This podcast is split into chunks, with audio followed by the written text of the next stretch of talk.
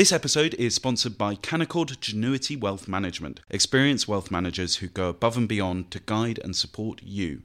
Can do is more than just an attitude, it's navigating today for a brighter tomorrow. Visit candowealth.com.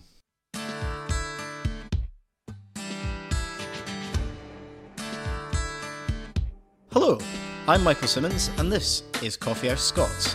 Today I'm joined by Katy Balls and Stephen Daisley. Now, this afternoon was meant to be Humza Yousaf's reset. He was going to do a speech in the Scottish Parliament announcing his plans for the SNP and the Scottish Government over the next three years. But that's been derailed by a development this morning. Katy, what happened? So, the SNP treasurer, Colin Beattie, has been arrested by police investigating the party's finances. He's been taken into custody. It's the story, I think, leading the BBC, most news outlets today. And he's being questioned by police Scotland detectives. Now, this is part, I think, as we've spoken about previously on Coffee House Scots, and of course covered on the website, this ongoing investigation into the funding and finances of the SNP. And it comes about a fortnight after um, Peter Murrell, the former SNP chief executive, and of course Nicola Sturgeon's husband, was also arrested was not charged, it's worth pointing out, when he was arrested. But I think we're now in a situation where uh, you look at this, you look at the luxury motorhome development recently, where um, that was seized from offices outside a property on the same morning that Murrell was arrested. And I think any sense that the SNP was turning the page, that Humza Yousaf would have this chance to, you know, set out his own agenda. Clearly, the baggage of the past is still there, and I think this has lots of ramifications. You've got to see where it goes. But I think, particularly politically, Humza Yousaf, Nicola Sturgeon's preferred successor, I think it would be fair to say, is now under pressure, I think, to you know take a stand. Is he going to suspend various people? What's going to happen? And Stephen, picking up on what Katy was saying, today was meant to be Humza's reset day. Is he now just so tainted by his connections with what's gone before that he, he can't reset whatever he does?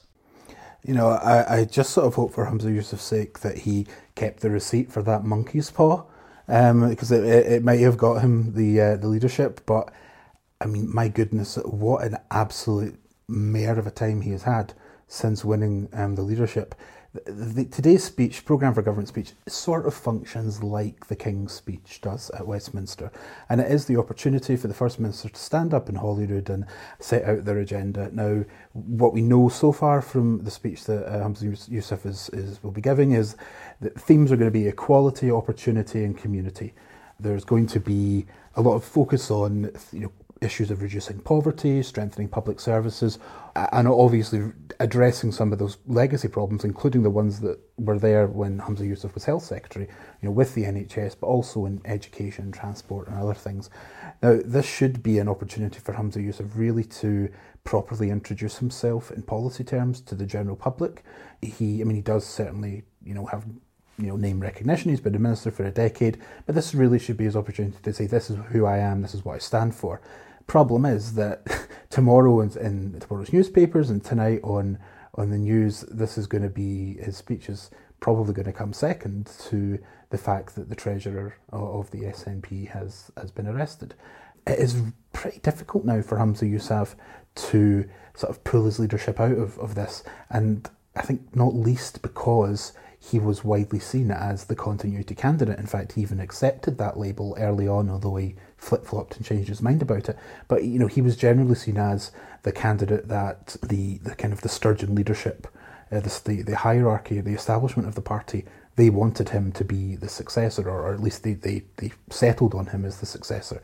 And so it's it makes things you know much more difficult for him to essentially sort of distance himself from what is now very problematic. And of course, you know, it means that the opposition, you know, have this huge, huge goalposts and, and plentiful opportunities to score.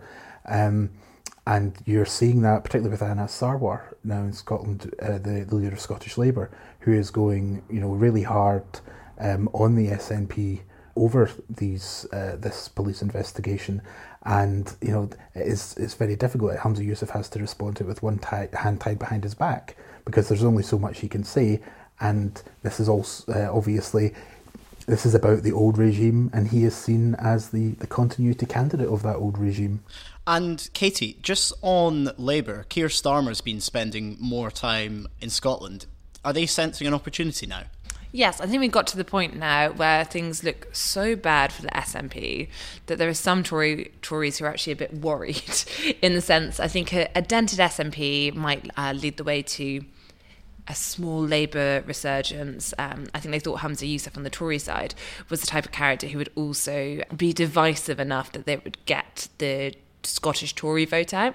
But now I think if you look, I mean, we don't know what's going to happen yet. No one has been charged. But if you think about the ongoing investigation at the very least, um, imagine if this does end up in a court, um, you'll have a situation whereby this could you know drag on you think about the time for you know a year two years more. This is a, a backdrop that's going to be really difficult for the SNP particularly because you have a leader who is not in a place and doesn't also doesn't seem willing to um, particularly draw a line under it or do things you might need to distance yourself from the past. If you look at Humza Yousaf's comments on how he doesn't think Nicola Sturgeon should be suspended which some in the party disagree with him on.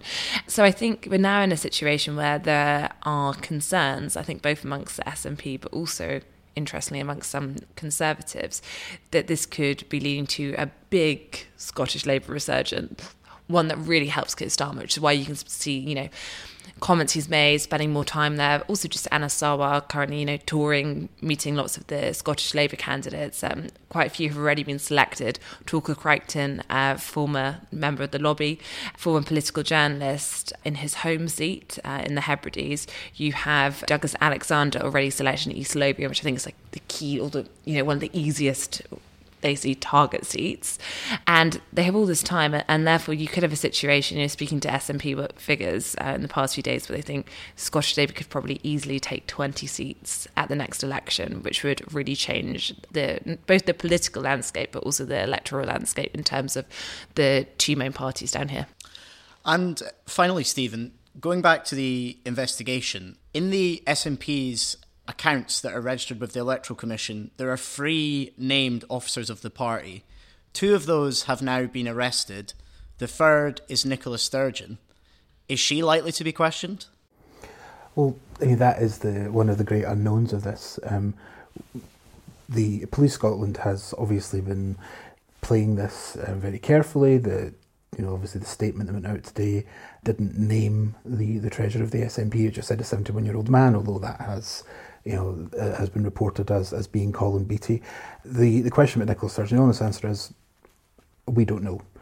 Nicola Sturgeon is not at Holyrood um, this week, we understand, and that, that was a statement that was um, put out uh, just at the start of the week. She is, of course, I think she's been sort of you know questioned, doorstepped a number of times. Um, we'll have to see how how the uh, the investigation you know develops and continues. And it is, of course, worth saying here that no one has been charged with any offence. You know, um, Peter Murrell was was questioned but was released without charge, and Colin Beattie is, um, I think, as we speak, being questioned. But as as yet, no charges um, have been brought. So I, I think it's one of those things where journalists we're very impatient for the next development, but I'm afraid we're just going to have to wait and um, and let the police do their job. Thanks, Stephen. Thanks, Katy. And thank you for listening. Now, just to remind listeners, Coffee House Shots is going to be hosting a live event, the Coronation Special. That'll be on Wednesday, the 10th of May at 6:30 p.m. in the Emmanuel Centre in London, and you can join the spectators Fraser Nelson, Katy Balls, and the Daily Telegraph's Camilla Tominey as they discuss what the historic coronation of King Charles III will mean for the United Kingdom. To get tickets, go to spectator.co.uk forward slash coronation.